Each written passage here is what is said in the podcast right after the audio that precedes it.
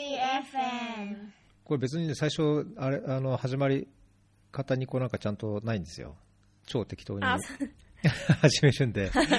あそうなんですね。はい、うんわ、かりました。そうなんですよ。まあ、ただ、一応、近況報告というか、せ僕、数日前にヨルダンに帰ってきまして、はい、帰ってきてというか、休暇で来たんですけど、あれですね、残念ながら、のぞみさんはすれ違いで日本に行ってらっしゃるということで、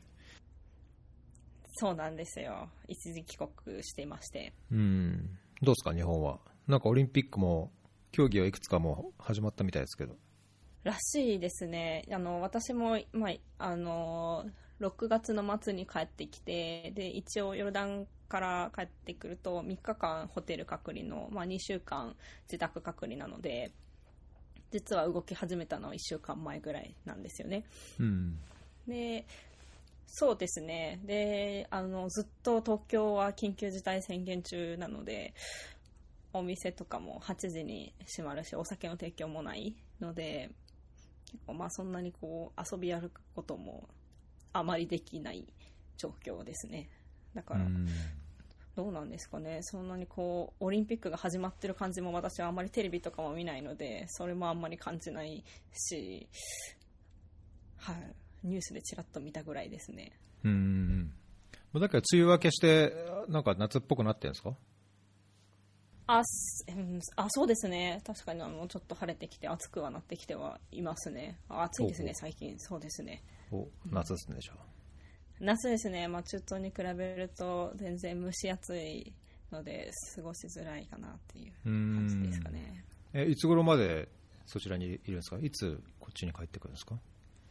まあ、8月の中旬ぐらいまでこっちにいようかなと思っていて、で、その後、ヨルダンにまた戻ります。うん。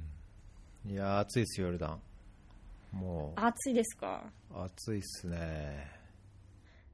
い、いつ頃までいらっしゃるんですか？ヨルダンは逆に。いやー、もう、えーっと、今週、イードで、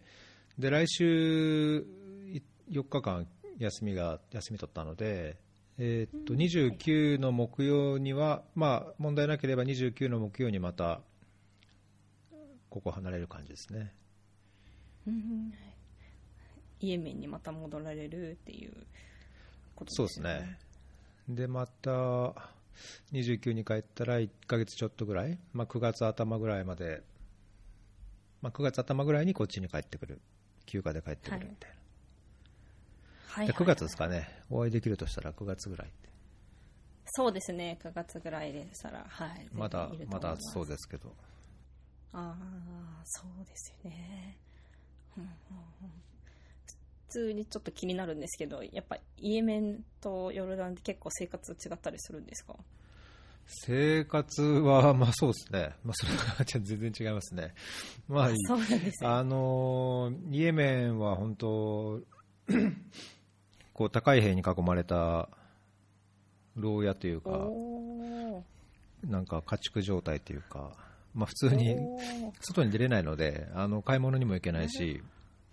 で、仕事上、まあオフィスに出たり、その、カウンターパートとなる省庁に行ったりとか、まあ、あと、もちろんサイトに行ったりとか、まあ、そういうのでは出れるけど、日常生活上は、す外の世界とは全然接することが禁じられているので、治安上。まあ、だから、ヨルダンにいるときみたいに、あの、ヨルダンにいるときは、普段はね、犬がいれば、朝晩、朝夕散歩してとか、今、はい家族も犬もいないんですけど、朝は散歩したりジョギングしたりして、やっぱこう、外の、外を自由に歩ける自由があるっていうのは、いいですね。そっか、そうなんですね。それは全然違いましたね。なんと。うんまあ、あと気候も全然、あのまあ、イエメンも場所によりますけど、主にいるその首都はサナ首都、まあ、首都のっていうのも弊があるな、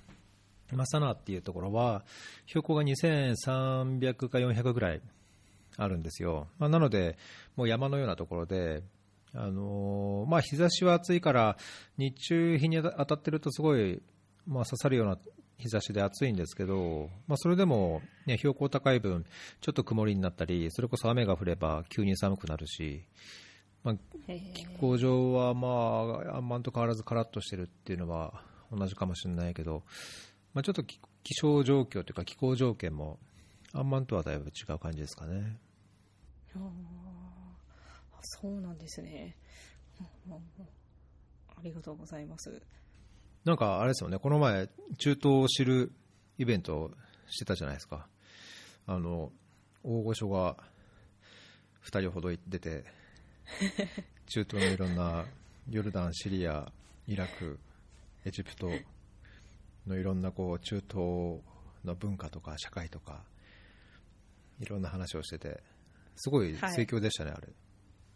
ああ、そうですね。なんか質問がたくさん出て、すごく私は嬉しかったんですけど、やっぱあのお二人、はい、の知名度なのか、すごくありがたかったですね。なんかあの二人とも私は、えー、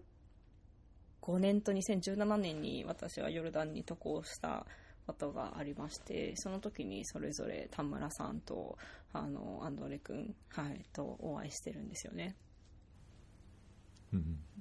はい、そそれでその縁でちょっと今回おあのお願いして2人とももうだんだん中東歴が長いくなってきているお二人なのでお願いして出てもらいました。なんかあれはあれですか？やっぱ中東によくある日本人のこう怖いイメージ中東怖い問題実はそうじゃないよそうじゃないよねみたいな感じで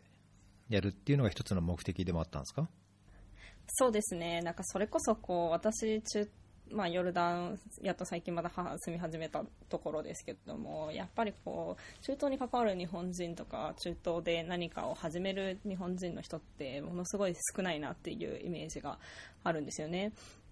ですまあ、その原因ってやっぱり一つは本当にま知名度が低いっていうのもあるけどそもそも怖いみたいなイメージが強すぎるんだろうなっていうのが私の中であってなのでまあなんかいや治安は意外にいいよっていうこととか意外に住みやすいとかっていうことがこうもうちょっと伝えられたら中東にこう関わる日本人まあ、働きたいまで行ったら一番嬉しいですけどこう何か始めるあの日本人が増えるんじゃないかなという希望もありやったイベントですね。うん結構多くたくさん参加者いましたよね、まあ、質問も本当飛び交ってた印象ありますけど。はいそうですねまあそれぞれの知り合いというのもいらっしゃるんですけど多分ほとんどの方がもともと中東例えば渡航してたりとかなんかこう興味があるとか、まあ、どっちかというと手術のことちょっと知ってる方たちが多かったのかなという印象ではあったんですけど、はい。っていう方たちが参加してくださいましたね。いや僕も何年か住んではいるもののよく分かってないので、ね、やっぱりすごい歴史も深いし、あの一括りにこうムスリム、中東とかって言ってもね、くくれないところもあるし、食文化も似てるような感じで、あのいやシリアの方やっぱこれはうまいとかね、みんな同じようなご飯なのに国によ国や地域によって違いがあるとかね、あのコアな人がよく言うから、すごい、はい、楽しみに参加して、最後まで言いたかったんですけど、途中で抜けてすいませんでした。あいえいえいえ、ありがとうございます。それで言うと、もうイエメンとかはご飯が美味しいと言われている場所なんじゃないんですかね。確かに、確かにイエメン料理うまいですね。いや、ね、僕はイエメン料理食べよく食べそのエチオピアにいる時だったんですけど、へ ただ、今む、あんま食べてないんですよ。あんま食べてないっていうのは、やっぱ外に出て食べれないので、まあ、自炊するか、その施設内にあるレストランがあるんですけど、そこでオーダーしてまあ、出てくるもの食べる、まあ、出てくるものって言ったら、まあ、スパゲッティから、なんだろう、ビリヤニとか、フライドライス、フライヌードルとか、まあ、ファストフードっぽいようなもんが多くて、まあ、ピザとかもあって、あんまりこう、ローカルイエメン料理みたいのはないんですよね。まあ、ちょっとサイトとか行かないと食べれないかなって感じですね。ああ、そっか、そうなんですね。逆にそっか、そういうのような生活だとそうですよね。ローカルの出てくことが難しい。そっか厳しい。むしろヨルダンの方が食べれたりするのかもしれないですね。ヨルダンもそうですね。いやなんか、まあ、だけどそもそも僕やっぱデブ症だから、はいはいデブ症だし暑いし、なんか車もないと、出るのめんどくさいんですよね。はいだから、買い物して買ったもので、本当家で適当に済ます。食事ばっかりで、うんうんううん。ん、なんか貧相な生活になっちゃってます、ね。ねなるほど、そうなんですね。フェアリー FM そうですね、今日はあのー今ね、クラウドファンディングもやられてるというところもあって、まあ、いヨルダンに、ね、なぜいらしたのかとか、まあ、ここに至るまでどういう経験をされて、今どういうことをしようとしているのかっていうのを、ちょっとリスナーの方にも広くしていただけるように、あのーちょっと過去も掘り起こしながら、はいお。話をお伺いしたいと思います。ああれですね、自己紹介というか、ご紹介しなかったですね。今日のゲスト、のぞみさんです。はい。はい。あ、大橋のぞみです。よろしくお願いします。お願いします。はい。で、大橋のぞみさんがどんな人でどんなことをしようとしているかっていうのは、ちょっと今日、最後まで聞けば、あのーがっつりわかるというようにできればと思いますけど、ヨルダンにまあず前に何回かじゃ短期で来て、今は、あーこれから長期で少し腰を据えてというか、やるつもりで、これから来ようっていう感じなんですか、ざくっと。はい、そうですね。えっ、と、ヨルダンはい過去に2回行ったことがあって、1回目が、えっ、と、大学生の時か。で、2ヶ月間と、あとその後にまた大学院生の時に、えー2週間ぐらい、それは論文のリサーチですね、のために行って、で、今回、あの、3回目のところで、あの、今回はちょっともう長めに、ちょっとまだどれぐらい住むかわからないんですけど、まあ、例えば半年1年とか、もしかすると数年になっていくかもしれないという感じで考えてます。うんあの僕の理解では、そのシリアの難民の、まあ、特に女性にあの、まあ、仕事ををこう作る、まあ、仕事というかあの、そういう難民の女性の方々が、まあ、安心できる場所として、まあ、仕事を提供すると、まあ、そういう社会企業っていうんですかね、まあ、それをするためにヨルダンに来ると、来てるという理解なんですけども、まずそこに至った経緯をですね、ぜひ、あの時間たっぷりあるんで、はい。なんでヨルダンに来て、ユダンにあの来て逃げてきているシリア難民の特に女性の方々にそういう職を提供し安全安心できるような場所を提供しようという思いに至ったのかちょっとあの深く教えてほしいんですけど。はい。ちょっとほ、これは結構長くなる話かもしれないですけども。いいっすよいいっすよはい、はい。なんかえっと、私がですね、そもそもその社会問題というか、こういう、こう、何か途上国で、なんか誰かのためにみたいなのを思い立ったのが、まあ、高校のフランス留学の時からなんですよね。で、私は高校2年生の時にフランスに1年間留学してまして、で、あ留学した時は、えーフランスの現地校に通っていて、ね、あの、フランスのホストファミリーと一緒に住んで、なんか本当にフランス人みたいな生活を一人してたんですよね。本当に、あまあ、ちなみに全然こうフランス語もわからないで行ったので、ものすごい言語には困ったんですけども、で、はい。で、そその時に、こう、まあ、なんでフランスを選んだかっていうのをすごい聞かれるんですけど、うん、聞こうと思った大きな、あ、本当ですか？はい。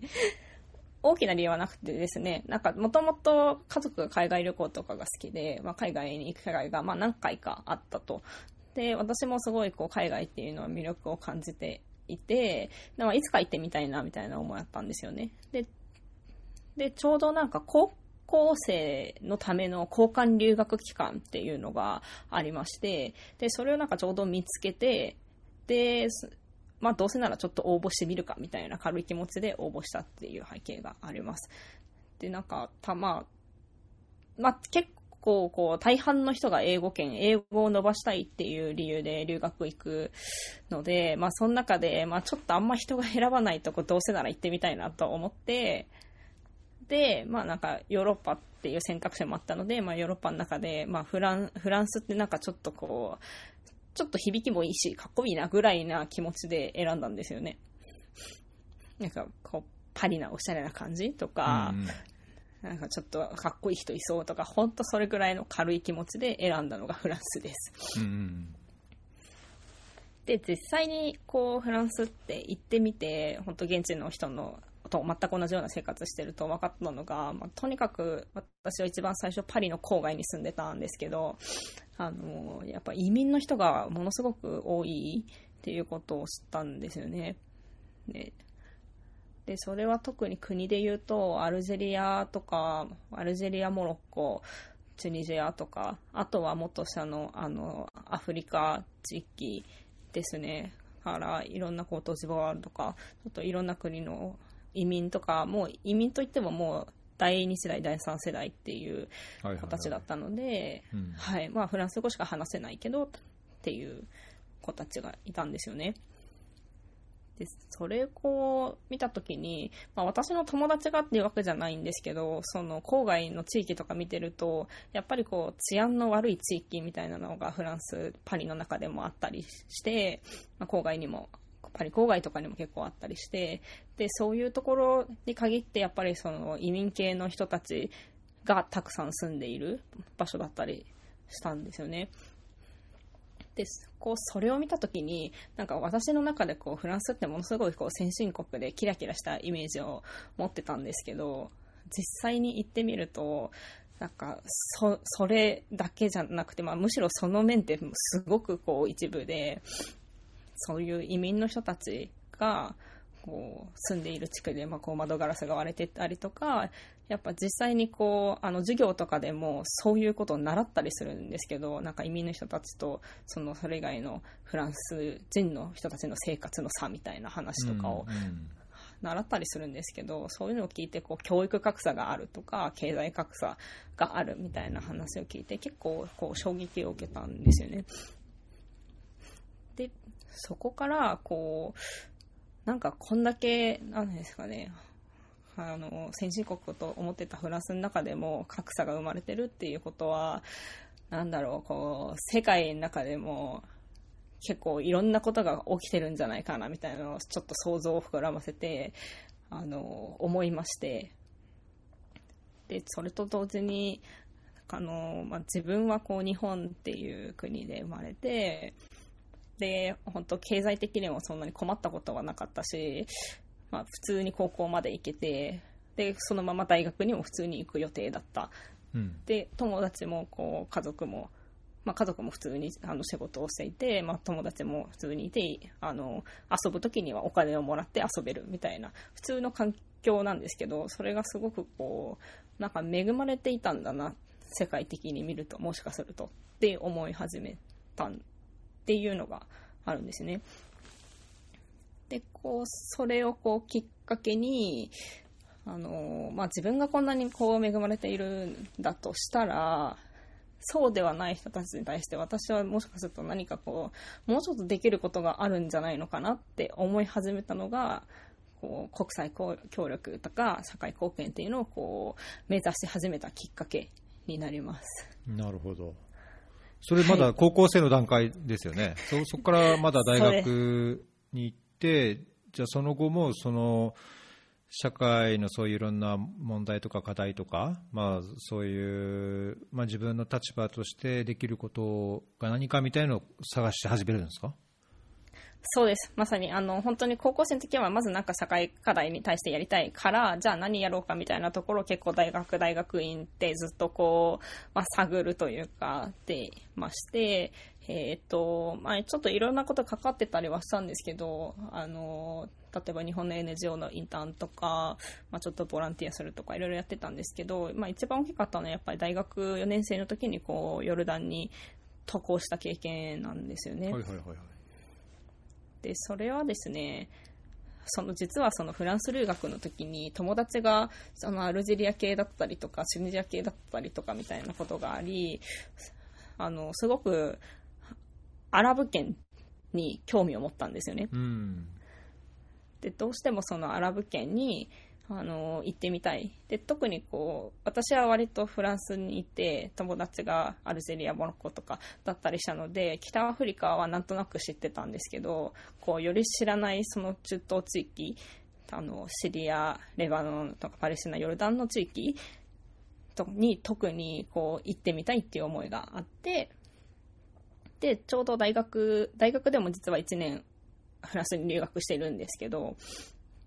その夏休みが結構長くて2ヶ月ぐらいあったのでそれを利用してこうまずは中東に行こうっていうのを決めたのがヨルダン渡航を決めたきっかけですね。うんそれはなんか突然旅行としてきたんですか？なんかやっぱりそれも NGO のインターンとか現地でこうなんか当てというかつてを作ってヨルダンに来たんですか、そうですね。その時はあの本当はインターンをしたかったんですよ。で事前に一応その現地の NGO とかに連絡とかしてインターン入れますかみたいななんか連絡をしてでまあなんかちょっとならいいよみたいなで連絡いただいてたんですけどなんか実際に行ってみると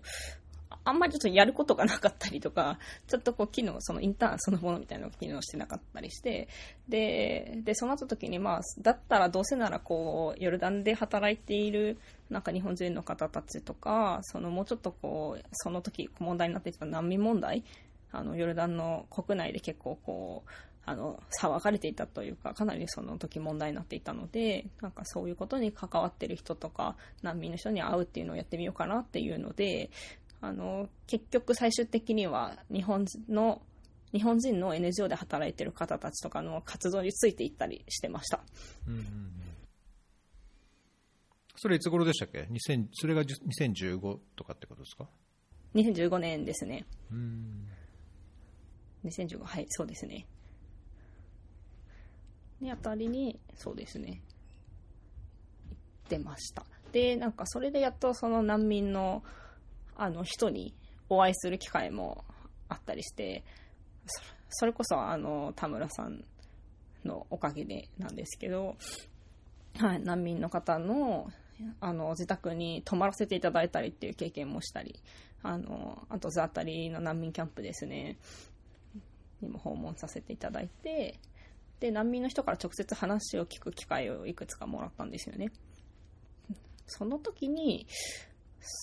あの、ホットシリアでどういう経験をしてきたかっていうことの話を聞いたりとか、まあ、そういう話って本当まあ、暗い話ばかりなので、もう何度も聞くのも申し訳なくなるんですけども、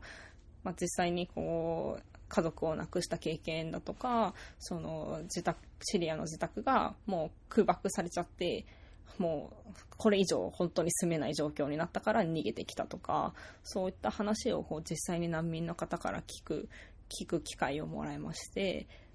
で、それの話をこう、やっぱり直接本人から聞いたときに、私はこう、アラビア語ができないので通訳の方は入っていたんですけど、その話を聞いたときに、やっぱりこう、なんこう自分が生まれた、偶然そのシリアっていう場所に生まれただけで、まあ、これだけこう人生が過酷なんだなっていうのは結構衝撃で、まあ、あのフランスの時に感じた思いと同じなんですけどやっぱり自分が生まれてきた環境というのはすごく恵まれてるしなんか本当偶然日本に生まれただけなのでこんだけ差が出てくるっていうのはななんですかねこうちょっとあんまり、うん、許せないじゃないですけどおかしいっていうのを結構感じたんですね。そこからこうや自分がどうしてもこの今目の前の難民の方たちに今すぐできることってないけど、まあ、将来的には絶対高校に戻ってきて何かできたらなっていう思いが生まれたっていうのがあります。おーじゃあなんか今やることの原点みたいのはその時にこういろいろ芽がはい芽。が出てきたというか種がまかれてたというかそんなはいきっかけになったんですね、いや、本当にもうそうですね。本当その2つが一番大きいですね。きっかけとしてはそれが2015年とすると6年前ですけど今、今そうなんです。その起業に行くまでには、まだこう、なんだろう、さらに違う学びや経験や紆余曲折が、その間にもあるんですか？そうなんです。まあ、その時、まあ、特に多分、じゃあどうやってみたいなことは考えていなかったんですよ。じゃあどうやって関わろうかみたいな。で、まあ、とりあえず、はい。で、とりあえず関われるところを探したりしてたんですけど、まあ、一つその国際機関に入るっていうことも一度考えていて、で、それもあり、まずはこう大学院に行こうかなっていうのを思ったんですよね。で、もともとですね、私難民問題興味あったんですけど、大学に入った時とか、あの最初はですねあのガ、ガバナンスとか民主化みたいなのにものすごく興味があったんですよね。うんうん、あのどっちかっていうと政府から帰ってくぞみたいなところなんですけど、なので、その後は私は大学院に行って、またマニアックなんですけど、あの腐敗した政府を立て直すっていう専門だったんですけど、っていうあのステートビルディングっていうのを学んでイギリスの大学院でこう1年間1年半ぐらいか学んでいました。なるほどなんか日本でも使えそうですね。そうです。一応どこでも使えます。そうなんです。まあちょっと腐敗度があれなんですけどだからこう選挙制度設計とかもあるし、まあ、憲法導入とかもあるし、まあ、なんか政府機能、行政をちゃんとやろう、立て直そうみたいなのをやってました、ね、いや、すごい使えそうじゃないですか。そうなんですよ。そうなんですよね。で、だただ、そのなんか、この専門を身につけたところで、こうどこに私は行くんだろうかみたいなのを考えると、やっぱりこう、結局、途上国の例えば政府に対してそういうステートビルディングでなんか行政ちゃんとやりましょうとかなんか民主化していきましょうみたいなことをなんか訴えることはできるけどなかなかこう自分が主導でやっていくぞみたいなことはまあもちろん現地の政府っていうのが主役なので難しいっていうのは結構思ったんですよね。でなんかこう一番悲しい例とかだと途上国とか、途上国って言うとあれなんですけど、まあなんか、あの、国によっては、まあ、独裁政権があって、一回こう民主化っていう動きがあって、ああったけど、結局その後またその独裁政権が戻ってくるとか、その後は軍事政権に変わるみたいなのがすごい、こう、コロコロ結局その現地主導でやっていく、政治ってなっていくものなので、うん、まあ変わると。そうするとこう自分が関わったものが結局何もまたなくなったみたいなことも起きるだろうなっていうのも想像したんですよね。で、そうした時に、まあ、もしかするとこの方法じゃなくて、もうちょっとこう、確実に関われる方法がいいなっていうのを思うようになって、で、で、かつその難民への思いっていうのもあったので、まあ、じゃあちょっと政府じゃなくて、もうちょっとこう市民側からやっていくっていう方法はないのかなっていうので、あの、ソーシャルビジネスっていう方法にたどり着いたっていう感じですかね。なるほど。うんうん、はい。で、その後は、そうですね、まあ、もちろん NGO とかっていうのもあったんですけども、ソーシャルビジネスっていうのが、まあ、ちょっと比較的あまりまだ選択肢として有名じゃなかったっていうのもあり、まあ、ちょっと気になっていたっていうのがあって、で、でちょうどソーシャルビジネスっていうふうににネットで普通に日本語で検索した時に出てきたのがこうボーダレスジャパン株式会社のボーダレスジャパンで、でボーダレスにあの、調べたり、人にこう話を聞いたりするうちに、なんかこの会社の、なんて言うんですかね、まあ、熱意とかもそうだし、こう人がいいっていうこともあったりとか、あとまあ本当にできそう、自分がやりたいことができそうっていうのもあって、入社して3年間、ソーシャルビジネスに携わってたっていう感じですね。うんなるほど。いや、結構ボーダレスの人、過去にも何人か出てるので、当ですか？うん、あの、アンルーフの方にも出てもらったし、あのボーダレスを終えて、独立して、あのパン屋さん始めたジャクソンさん、タンザニアの。あはい。はい。あと誰がいたかな？ジャクソンさんはもう一緒に働いてました、先輩で。あ、そうなんですか？あれ九州九州で？そうです、そうです、そうです、九州あで。そうなんですね。はい。そう、そんなこんなで何そう何人かの方とはお話ししたしましたかね。そうなんですね。はいはい。サコさんかなと、じゃあ、アンルフ。アンルーフは、えーっと、誰だったっけな、最初、クラウドファンディングで僕を知って、でそのリターンで出演をお願いしたんですけど、結局出られたの誰誰だったっけな、名前あの、エピソードを検索すれば出てくるんですけど、はい。まあ、サホさんか2号さん、高橋。あ2号さん、2号さん、二号さん2 号さんです。はい。そっかそっか。はい。そうですね。ちどちらも、知ってますね。おおー。そうだ、ジャクソンさんも2号さん知ってるって言ってた。ああ、そうですね。なんか、うん、ジャクソンさんはもう私は同じ事業にいたので一緒に働いてたのと、うん2号さんは今回クラウそれこそ私がクラウドファンディングをやるっていうので、結構アドバイスとかいただいてました。おお、そうなんですね。はい。ででだけど、ボーダレスではこれを、この事業はせずに、今、結果としては独立してというか、自分で起業しようというふうにされてるんですね。あそうですね、ここからまたあれがあるんですけど、えっと、うん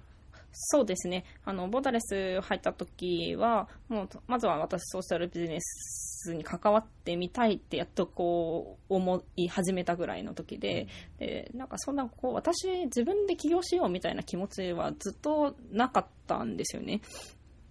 で逆にこうボーダレスジャパンを知って初めてああ起業っていう手があるんだねっていうのを、うんこうまあ、初めてこう選択肢として知ったっていうのがあります。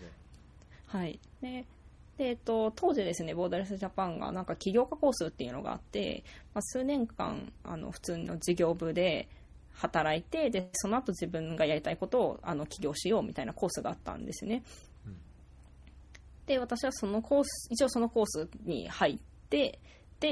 あのー結果的には、まあ3、3年間、事業部にいたっていう形になるんですけど、1年間は、えー中米のグアテマラの女性たちに仕事を生むっていうことを目的に、あの、手を、えーとですね、手織りの巻きスカートを販売している会社、イロイトっていう会社で、まあ、それが、そこに私は1年間いました。で、その後、2年間、ピープルポートっていう、あの、日本にいる難民の人たちを雇用して、パソコンのリサイクル事業をやっている、ブランド名が 0PC っていうんですけど、そのパソコンを販売している、えー事業に2年間、あの、いました。うん。ね、そう、そうですね。まあ、なので、で、その後、ちょうどコロナの時期になって、結構こう自分でも、あの、やっぱりどうしてもこうヨルダンに戻りたいなっていう気持ちがあり、あの、自分でこう独立を考えたっていう感じですかね。うーんなるほど、このなんか、イロイトって僕、ボーダレスのやつもちょこちょこ昔は見てたんですけど、イロイトって見たことなくて、これ見ると、これもなんかいいですね、その伝統産業を守りつつ、その女性への差別、偏見をこうなくしていこうと、まあ、それをこうビジネスとして、えー進めていこうと、ファッションブランドとして、エシカルファッションブランドとして進めていこうっていう、なんかまあそのビジョンはとってもなんか素敵ですね。あ、そうですね。ありがとうございます。そうですね。今ちょっといろいろとっていうのが、実はもうボーダレスジャパングループから出ていて、また個人卒業してるんですか、うんそうなんです。事業自体がもう個人事業主として、あの、外で活動しているんですけども、さあの、本当に、それも、もともとグアテマラって、まあ、あの、中米の中でも最貧国って言われるぐらい、あの、実は結構経済的にも厳しい地域だったりして、で、プラス、あの、イスラム圏とはまた違って宗教とかではないんですけども、女性に対して結構あの差別が強い国だって言われていてあの田舎とかだと本当に女の人が家から出られないとかあの家庭内暴力とかが普通にあったりとか出させてもらえないとかっていうのがある国でその女性のエンパワーメントっていうのも結構こう、まあ、重要課題というか結構大きなその社会問題として取られられていたような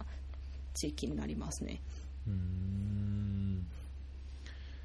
いやまあね、世界でやっぱり、まあ、世界的に途上国とかその貧困国に限らず日本でもやっぱりその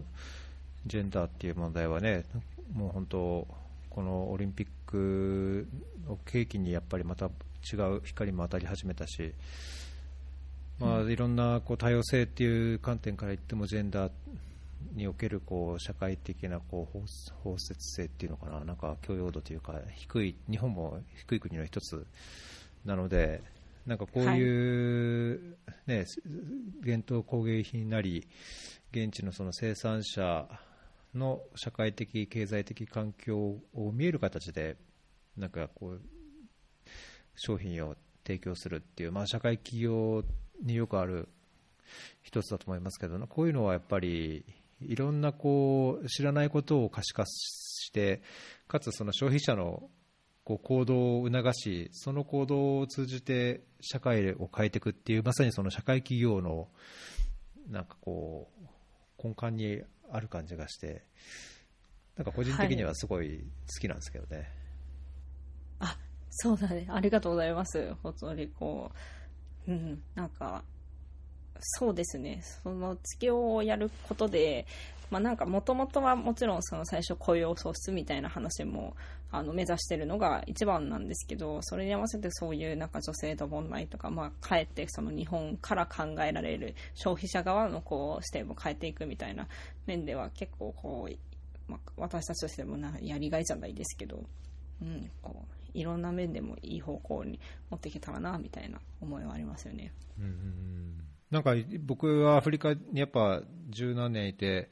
まあ、すごいだいぶアフリカ布とかアフリカのものを通じた、まあ、企業とかビジネス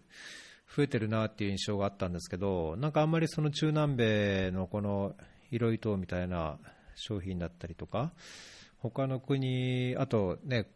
これからやろうとしてるそのシリア難民あるいはヨルダンでのあのものづくりとか、まあ、そういうのをまだまだ知らないんでそういうところは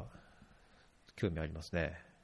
あはいありがとう。いやそもそも多分アフリカが多いんですよねやっぱり。はい。みんなとっつきやすいんですか？なんでかはわからないんですけどでもアフリカ企業は私もものすごく聞くのに対して私も中南米のそれは活動してたんですけど実際中南米で活動を他にしてる人ってほとんど知らない、まあ、ブラジルメキシコとかちょこちょこいらっしゃいますけどうん。かなり少ないし中東もほとんど聞いたことがないですね。なんで少ないんだと思いますまあ、その汎用性、アフリカの布、まあ、アフリカの布とか言って中学中国製が多かったりしますけど、まあ、あの布を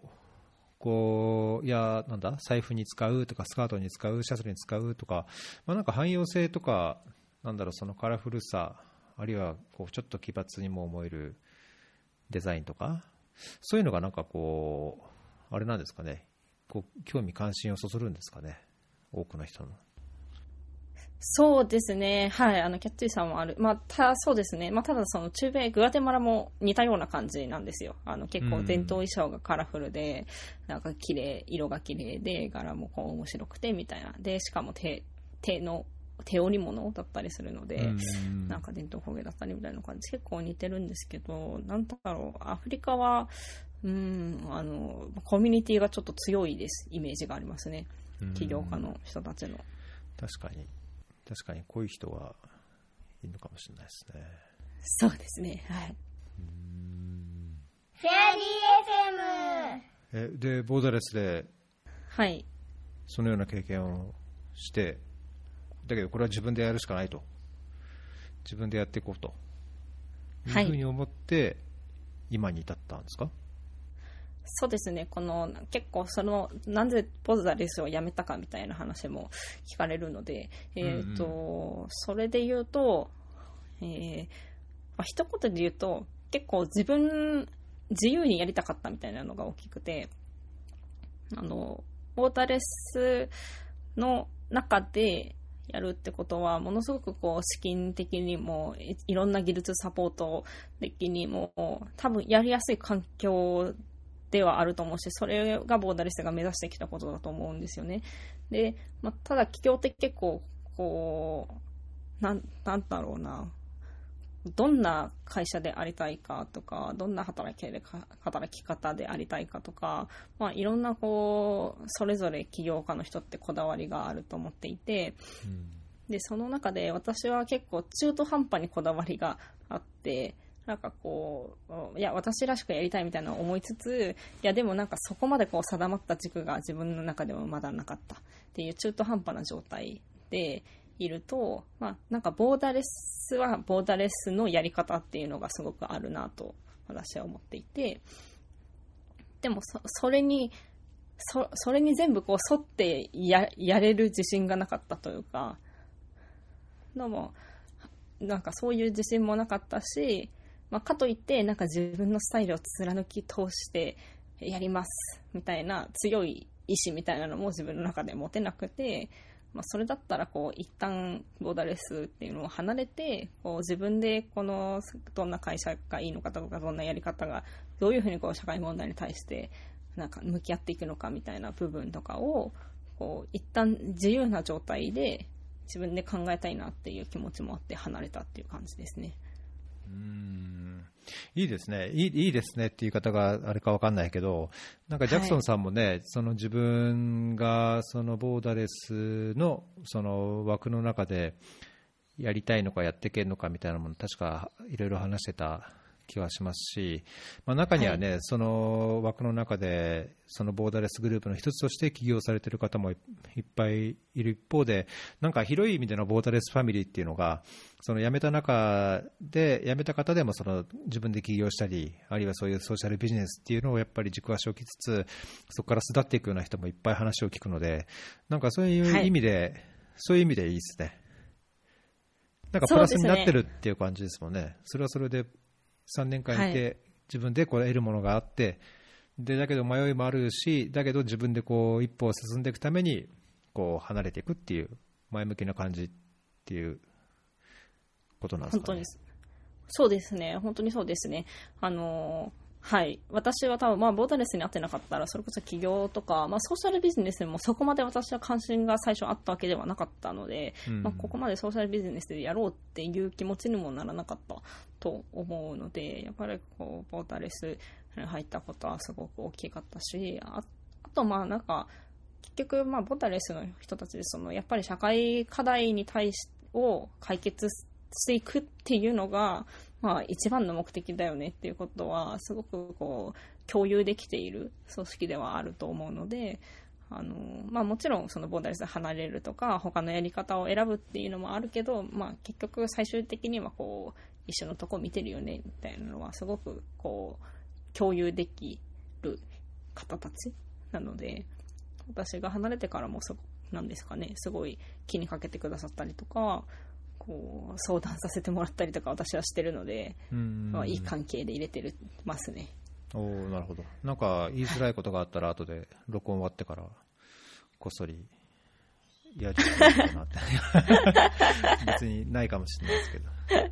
あげてますよね。あの、そうですね。まあ、逆にその、私が合わない部分はあったので、やめてるっていうこともあるので、うんはい。ね。まあ、だけどそういう機会もあり新しいその自分のやり方の一つとして社会企業というかソーシャルビジネスっていうものを得てだけどだけどそれがなんでじゃヨルダンでシリア難民で、まあ、ほいいそれこそ社会課題とかねその何でしたっけあの本も出てましたけど社会課題の8割はビジネスで解決できるでしたっけあの田口さん、はい、9割。はい。あ9割 ?9 割でしたっけ？確か9割。9割あ、ね、本も書かれてましたけど、社会課題ってああちこちにあるわけじゃないですか。はい。日本国内でも、まあ、海外ももちろんでしょうけど、それでなんでその矛先、自分のその関心が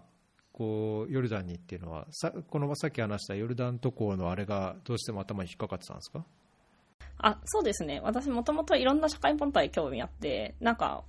どれでもいいって言うとあれなんですけど、なんか、本当に何でも興味が、環境だって、いや、問題だな、みたいな。うん日本の貧困問題だな、みたいな。何でもこう、問題だな、みたいなはものはあったんですけど、まあ偶然その、やっぱりヨルダン渡航して難民キャンプで難民に会ったっていう経験は割とこ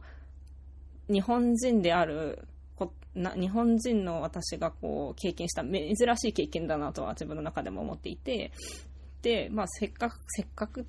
うん、なかな？そういう経験があったのだから、まあ私はまずここから始めようっていう気持ちで、そう選んだっていう感じですね。うんそこでやっぱじゃあ縁があった自分が見て経験して感じていろいろ考えることでそこに縁がやっぱあったっていうことなんですかね。うん、ほ本当にそうですね。だそうですね。だし、その、ちょうどその、やっぱキャンプ訪問したりとか、まあ、ちょうどその、私、フランス留学を大学でもしてたんですけど、ヨーロッパでも難民問題って大きな問題だったんですよね、当時。で、あの、いろんなメディアでは難民問題について話しているみたいな状態だったので、なこの問題の大きさみたいなのもすごく感じていたっていうのもあり、まあ、自分の中でこう結構、まあ、熱を持ってじゃないですけど取り込める問題だなっていう自覚があったという感じですかね。確かにね、なんかアンドレさんも似たようなことをおっしゃってたような気がしますよね。ドイツに行った際にやっぱりドイツでそういう難民の問題もあって、でかつギリシャでの難民支援にも携わってとか、やっぱりなんかそういう自分で見て、肌で感じて、実際のそういう当事者と触れ合ってっていうのはやっぱりこう大きなインパクトがあるあるんですかね。そうですね。それこそアンドレ君がヨーロッパ行った時期って私と多分ほとんど一緒なので、うんあの頃大きかったんですよね、問題として。それこそ2015年とか2016年って。うん、なので、そうですね。それで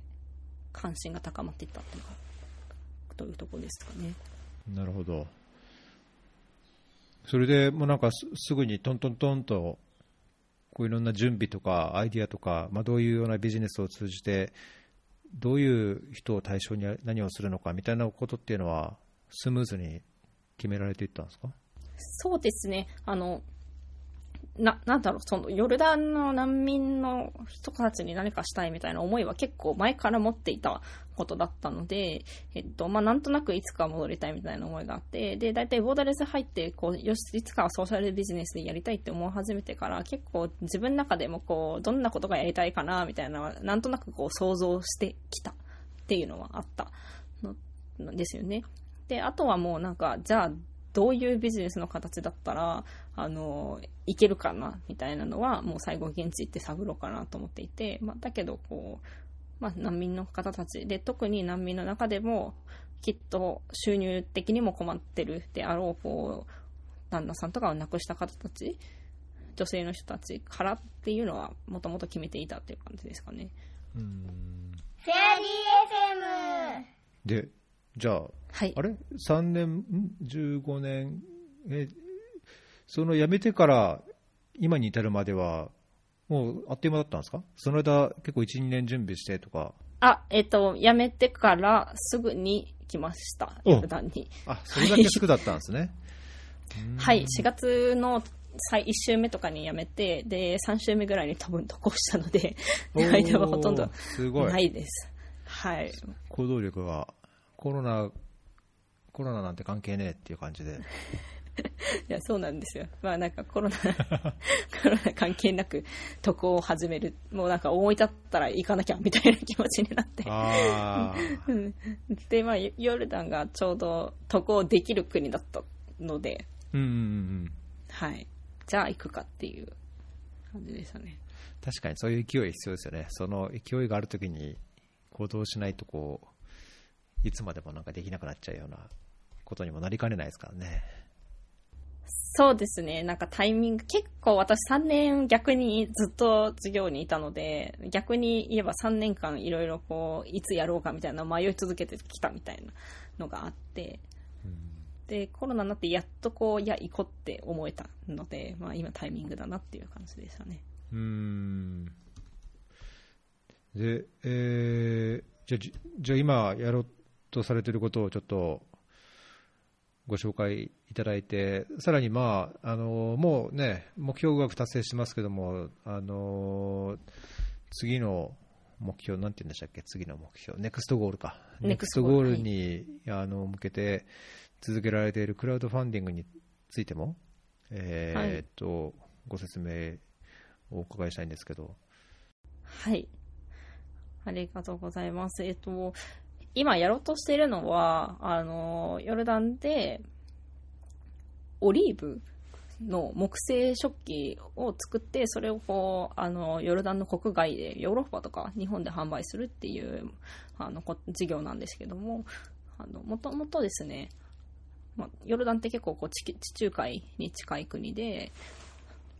結構オリーブが多く生え、オリーブの木が多く生えている国なんですよね。で、農耕面積の確か70%がオリーブの木っていう、オリーブの木だらけの国なんですけど。すか？そんなにあそんなにあるんだ。あそうなんですよ。そういう記事を私見て驚いたんですけど、まあ、そもそも農耕面積が小さいんですけど、まあね、まあそうですけどね。はい。そうなんですけど、っていうぐらい、今オリーブオイルとか使われてたりとか、オリーブの実は食べていたりするけど、あの、木の部分って、まあ、使っている人がゼロではないんですけど、あまりこう使われてないっていう背景があるんですね。で、その木の部分を使って、本当に、あの、お皿とかボウルとか、えースプーンとかフォークとか、食器を、カトラリーみたいな食器を作るっていうのを、あの、考えてます。で、その食器を作るところを難民の女性たちが担って、で、作ってもらって、こう、あとは私が海外で販売していくっていう形で考えてます。うーんなるほど。これはあれですか？その難民の女性の方々が、はい自。分たちの会社として持つような方向に、方向もこう持ってる、いや、そういうビジョンというか、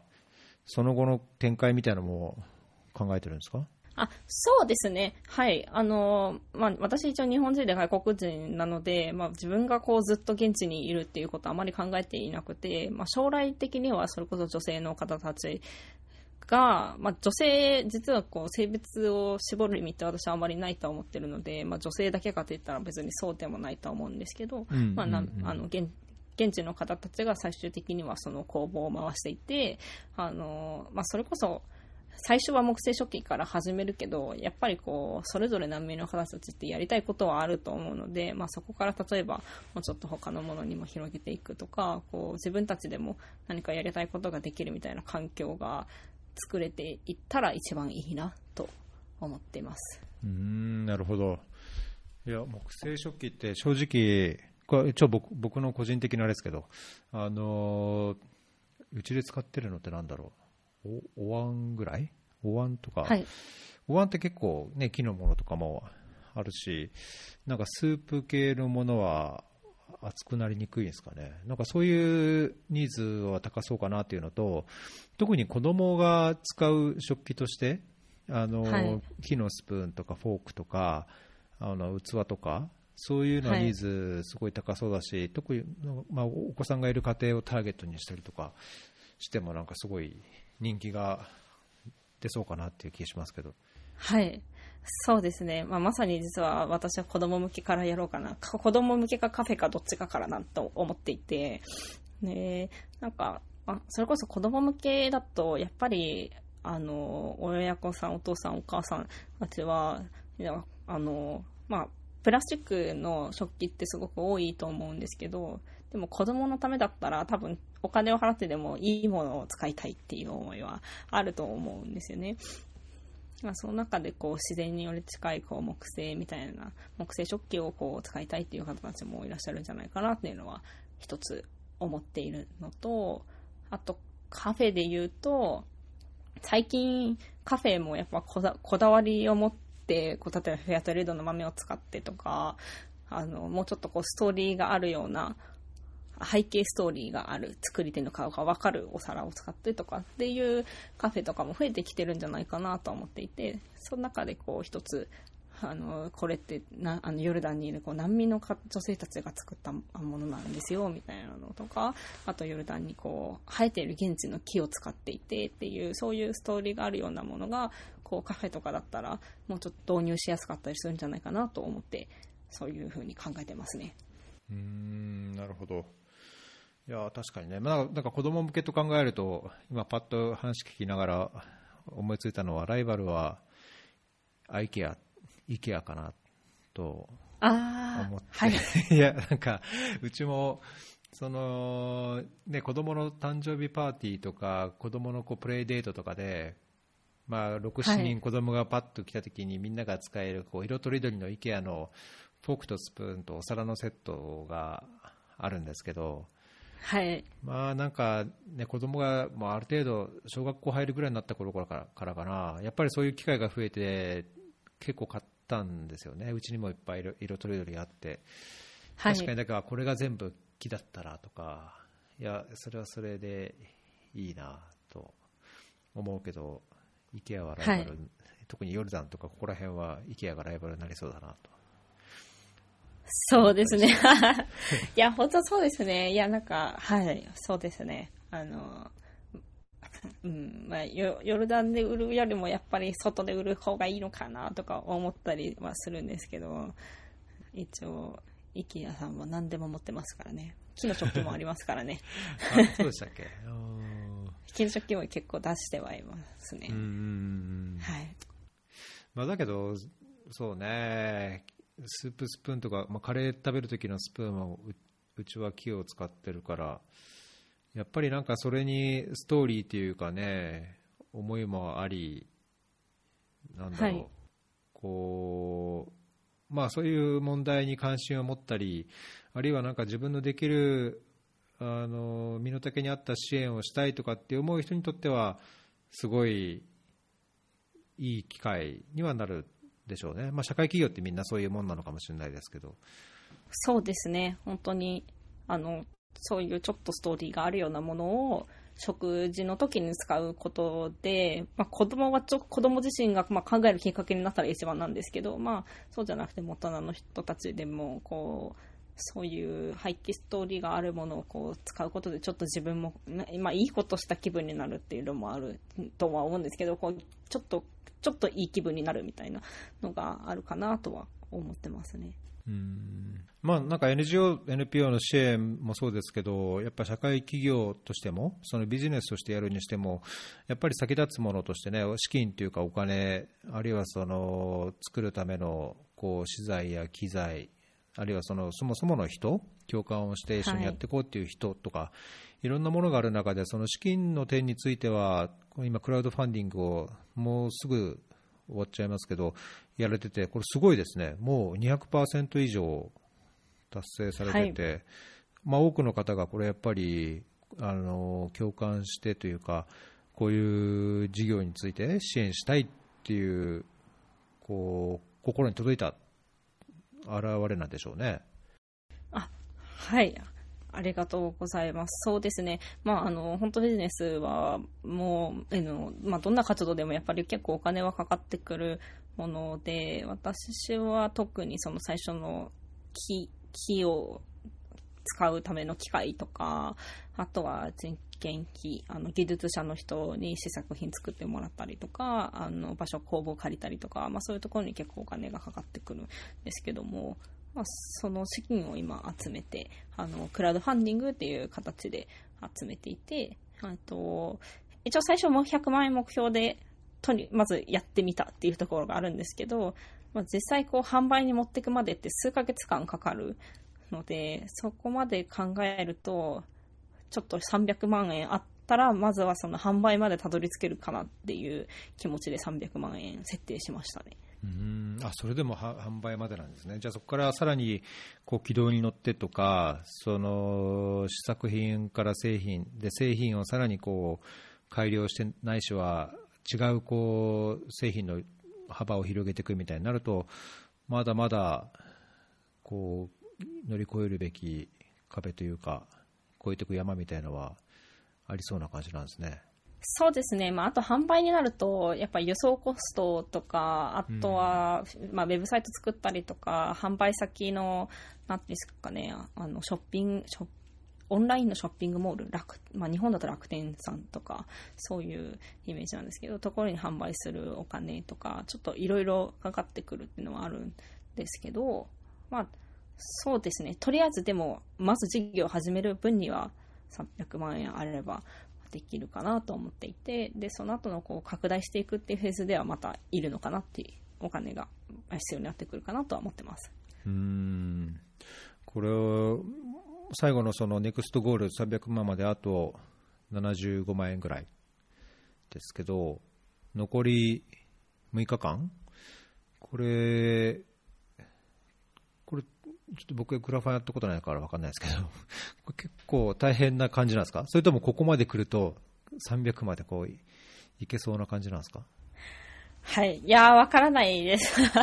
正直わかんないです聞い。ても分かんないよって感じですねそれはねあの、まあ、一応、クラファンって一番最初の始めますの1週間と最後の終わるようの1週間が、まあ、一番伸びるって言われていて、うんまあ、そうですね。でも、まあ、そこはでも、なんていうんですかね、広報によるので、ちゃんとこう、そう、いや、もうすぐ始まるよ、始まったよっていう広報と、もう終わるんだよっていうのをちゃんと伝えていければ、ちゃんとそこで盛り上がりが作れると言われていますね。おえここでちょっと盛り上がり作ってくださいよ、なんかじゃあ最後あの僕も急いで配信するんでこの最後ここだけ聞いた人がこここれを聞いてあじゃあ僕もその株主じゃないけど 支援っていうかねこのリターンもあれだしないしはその思いにこう一緒に賛同したいっていうメッセージをそうもしここでいただければはい、あ そうですね。はい。メッセージはですね。まあ、でも本当にその、私は一番その難民問題って大きな問題なんですけど、まあ、結局、私、あの、シリアの内戦があってからもう10年経っているものの、なんか、で、日本ではあんまりこうニュースとかが流れ、もう流れなくなってきているんですけども、やっぱり状況って全然変わってなくって、私が最近またヨルダンに行って会った難民の方たちって、やっぱりこう、仕事がないとかもあるんですけど、なんか仕事があっても、普通に皆さんがこう日中に働けるような仕事に契約を取って働くことができなくて、なんか、あの、周りの人に隠して夜こっそり、ちょっと、まあ、イリガル、違法労働にはなっちゃうんだけど、そういう形で働いてて、まあ、それでも、あの、もらえるお金って他のヨルダン人とは違うので、まあ、なんとか生きていくお金を、そういう夜中に働いてるから、で、稼いでます。だから、ちょっとこう、家族には、家族と過ごす時間とかもなかなか取れてないような難民の方たちっていうのが、まあ、まだたくさんいるっていう印象なんですよね。で、でもそれ、そういう問題がまだずっとこう続いているのに、あの、国際社会というか、まあ、ニュースでやらなくなってきて、まあ、実際にあの支援するような団体もあのヨルダンではすごく減ってきているって言われていて、まどんどんこう撤退傾向あの国際的な流れが変わったから撤退傾向っていうので少なくなってきちゃって、まあ、結局そういう人たちがこう放置されちゃっている状況があるんですよね。その中でなんか日本日本人がわざわざやるってものすごいこうとななんでなんでなんか日本人の私がわざわざやるのかなみたいなのを、まあ、言われたりもそういうこう自分で考えることもあるんですけど結局なんかこういうふうに、まあ、私みたいにこう偶然恵まれた環境に生まれた人たちが何かここでこうアクションを起こしていかないとこのこのあのヨルダン社会に生きている、まあ、ヨルダンだけじゃないけどそういう難民っていう人たちは、まあ、社会からこう放置されてしまう。状況なんだなっていうのを私最近すごく感じていてで私ができることってまあ本当にまだ小さいことではあると思うんですけども、まあ、こういう一歩ずつをこう踏み出していかないとでもっとこうそういう問題に関わっていく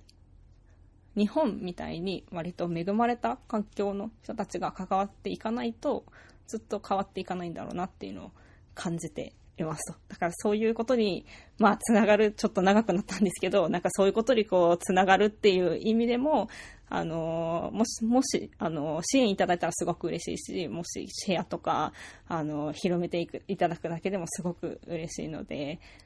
ぜひ、あの、ご支援やシェアいただければなと思ってます。はい、残り1週間、はいえっ、と、このエピソードにリンクを貼っておきますので、ですね、あの聞きながらでもそのリンクを見ていただいて、あの中にいろいろね、そののぞみさんがどういう経緯でこういう問題に関心を持ったのか、まあ今日お話しいただいた内容があの写真と文字でも綴られてますし、あのそのじゃあ実際300万円って何に使われるのっていう内訳についてもあのこうブレイクダウンがいろいろ書かれててその事業をどう進めていこうかっていうのもねすごい分かりやすいと思うのでぜひ見て関心ある方おっと思った方はポチッと支援してくださると嬉しいですねはい、ありがとうございます。本当にそうです。はい。じゃあこれが、えーっともう1週間で終わって、えーっとまあまあ、それがいくらであって、まあ、そそもそも、ね、最初の目標はすでに達成されているので、そこ、計画をちょっと情報修正しつつ、8月の中旬にはヨルダンに戻って、えーこれから政策のための準備をお具体的に進めていかれるっていう感じですか？あ、そうです。はい。あの、もう、この、この後、ヨルダンに戻って、もうどんどん商品作って、販売の準備をしていこうかなと思っています。うーんこれからがねまたまますます大変そうだし、やりがいもありそうだし、あのー忙しい毎日になりそうですけども、はいなん。かなんかどうしてもこれやばいなとか気になこれここがチャレンジングだなとかっていうところって今の時点で何かあるんですか？そうですね。なんか、うーん。い一応人とかは、まあなんとなくこう技術がある人とか、まあ雇う人とかはなんとか見つかってきてるんですけども、意外、意外と難しいのは、ヨルダンっていろんなものがないっていうのはあって、まあ、塗装するものがないとか、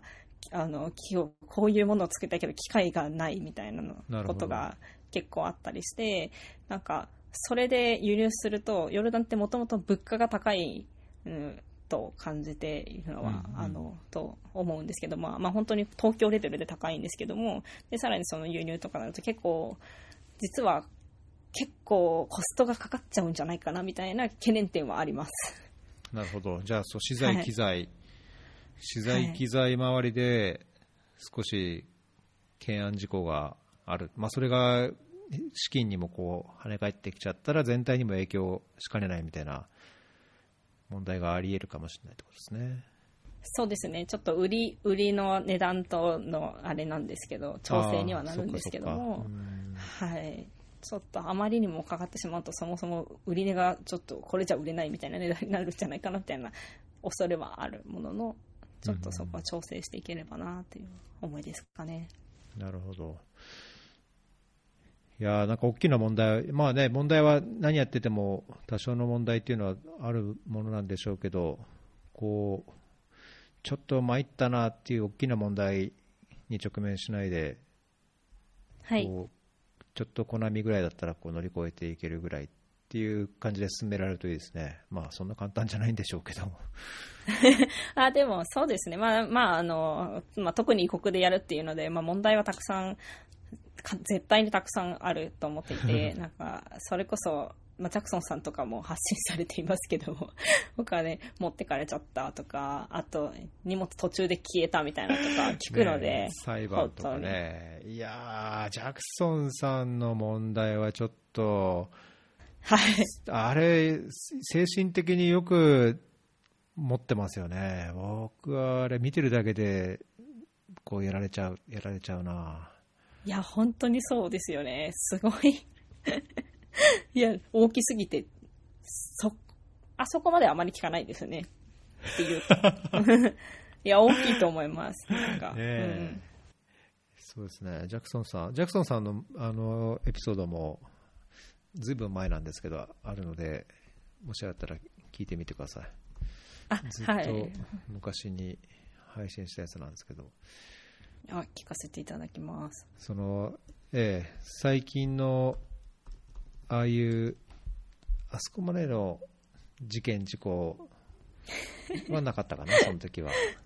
そうですね。最近すごい。うんすごいですよね。まあ、ああいう問題がないければね、ないで、やっぱり越したことはないと思いますけど、まあ、それでもね、はい文化や社会やこういろんな状況が違って、特にね、難民の皆さんが置かれている環境っていうのは、普通とはやっぱ、あのー違うし、まあ、難民はいへの支援をしているっていうとなると、場合によってはそのヨルダンの人がこう嫌に思うこともね、実際、うんあの状況としては事実としてもあるし、まあ、自分のこう立場として難しくなることもねあるのかもしれませんけどいやだけどぜひうまくいってほしいですねありがとうございます。ちょっと頑張ります。はい。本当に。じゃあ僕も頑張って 配信します早めにあすいません。ありがとうございます。ははいい。はい、すいません。いつでも。はい、じゃあ、えーっと、そうですね、これで最後にちょっとお連絡事項ですけども、あのフェアリーでは、えーっと皆さんの感想、えーいやまあ、番組全体の感想だったり、ゲストの皆さんへのこう感想とかコメントとか、まあ、励ましの言葉、まあ、もちろん苦情があれば苦情も受けてます。で、えー、と方法としては、Google Docs の匿名でのコメント、ないしは、hello.fairy.fm で、E メールでもコメント等をいただけますので、えーぜひ、えーご感想を送ってください。はい、じゃあ今日のゲスト、のぞみさんでした。ありがとうございました。はい、ありがとうございました。じゃあまた次は9月頃にヨルダンで、あ、本当にそうです。あの、ヨルダンで次はお会いできるのを楽しみにしてます。はい、Fairy FM. これはぜひ、これを貼っといてほしいっていうのがあれば、後ででも、このネタ帳に書き足しておいてください。あ、はい、わかりました。ちょっとあの、0PC だけ載せておきます。さっき、あれこれこれも、あの、ボーダレス卒業してます？いや、これはボーダレス内に。ボーダレスですか？はい。え、これはど、このオンラインというか、ここででしか買えないですか？なんか量販店に出したりとかは、してないですか？これはですね、あのーショッピングセンターとかの期間限定店みたいな形では販売してたりするんですけど、そうお知らせに出てるかな。あうんうんうん。なんですけど、これだから外回り、その体育っていうんですかね、体のこのボディは？中身を新品に入れ替えるけども、外側はそのままのものをなるべくきれいにしてって感じなんですか？あ、そうです。あのーえっとですね、性能的にリサイクルできるやつ、あ、日本でリサイクルできるやつを選んで、で、それ、中の、あのーえっとハードディ、ハードディスクの交換とかバッテリーの交換、あとメンテナンスですね、してまた再販売するっていう形ですね。えーえじゃあ CPU とか GPU とかもこう乗っけ替えて、あまりにも遅いやつは早くしてとか？は変えてないです。CPU あを変えるのはやっぱ難しくて、まだ技術的にはできていないんですけあど、あだから自分も変えられてないんですけど、あのそれ以外のし消耗部分だけですね。じゃあメモリーっていうかハードディスクを変えて、中掃除して、ファンとかそ掃除して、そうですね。で、新しく OS を再インストールして、きれいにするっていう感じか？あそうです、そうです。最新のあの Windows 10を入れ直してっていう、あの Windows 7以降にしか入らないので、まあ、Windows 7以降のパソコンをにこうメンテナンスして、Windows 10インストールし直してっていう感じですね。ほーなるほど。えー、結構これは、あれですか、う売れてるというか、買う人いらっしゃるんですかね？これはですね、あのでショッピングセンター、イオンモールさんとかアリオっていうモールさんとかは売れるんですけど、やっぱ理由は、皆さん、基本的に新品で量販店で買うっていううん。選択肢がほとんどみたいで、なんかそもそも中古で買うっていうことを考えたことがない人が多いんですよね。確かにね、秋葉原とか好きな人じゃないと、そんなこと考えなそうですよね。そうなんですよ。これやってみて私でも気づいたんですけど、なんか、結局今まで中古を買う人ってパソコンをものすごい詳しいとか好きな人たちだけで、一般的にはほとんど買われてないうん気づいて、で、で、そういうその、でも一般的にパソコンを新品で買ってる人たちって、実は一番そんなに性性能とか、そこまで高くなくても全然大丈夫っていう人たちばっかりなんですよね。うんでもよくわかんなくて新品でいいやつを買わされていたりとかもあって、でなんかそういう人たちに対してはものすごくこう、え、なんだ？みたいな。あの、半額で、でも、あの、まあ、5, 5万4800円とかで、もう i5 の第6世代とか、第7世代とかなんですけど、とかも買えたりするので、それ、そういう人たちに響きます。そうね、確かに実際、多くの人はなんかメールやって、インターネットやってで、なんかほとんど実際、他は作業せずにみたいな人も多多いでしょうからね。本当にそうですね。一番聞くのが、メール、ちょっとネット見る、あとは、あれですね、ネットフリックスとか、それ、YouTube 見るぐらいですね、実は。確かに、それ、確かに必要ないですよね、メモリーとか、まあ、早い早いに越したことないでしょうけどね、まあ、GPU もいいいいに越したことないだろうけど、実際そんな多分その程度しかやらないだったら、大してこうき気にしなそうですよね。うんそうなんですよね。本当に、たいうん、全全然必要以上の性能を持っている方たちが多いので、うん。これはあれですか、なんかこの特定のやっぱりそのリストを見ると、HP とか、あのパナソニックとか、いろんな機種が出てますけど、これ、特定の機種だとやっぱりその中変えて再販しやすいから、特定の機種の中古を狙って、こう、物を仕入れたりしたりしないですか？ではないです。えっと、基本的に、ああれですね、あの、アップル、Mac はやっぱり難しいです、再生が。今のところ、えーまあ、いつかもうちょっと再生できるようになったらと思うんですけど、で、Windows パソコンはもうほとんど構造が全部一緒なので、あの、どんなパソコンが来ても再生は基本的にはできます。なるほど。まあ、ただ、あの、やっぱり国内ブランドとか、あとまあ、レッツノートですね、とかは人気なので、そういったものをなるべく多めに入れてたりはします。へえ、レッツノート。あパナソニックですね。うんパナソニックとか、あとは、仕事をする方たちはパナソニックとかで、あとは逆に年配の方だと、東芝 NEC とか。えー、あそうなんですね、まだ、まだそういう、みんなそうなんですね。あ、そうですね。逆に働いている若い方とかだとレノボうんは人気ですね。レノボは好きな方いらっしゃいます。やっぱそういう馴染みというか、会社でもレノボだしみたいな。あ、そうです、そうです。そうですね。ちょっとかっこいい、ごごついパソコンなんですけど、レノボって。なるほど。あ、なんかじゃあ、今の話もちょっと挿入入れ込めたら入れときます。ありがとう、ありがとうございます。本当に。あの、安く買えるので、3、4万円ぐらいからかな。ねえ、安いの3万、3万ちょっととか。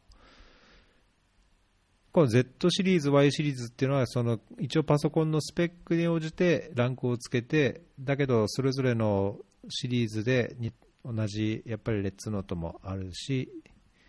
っていう感じなのかな。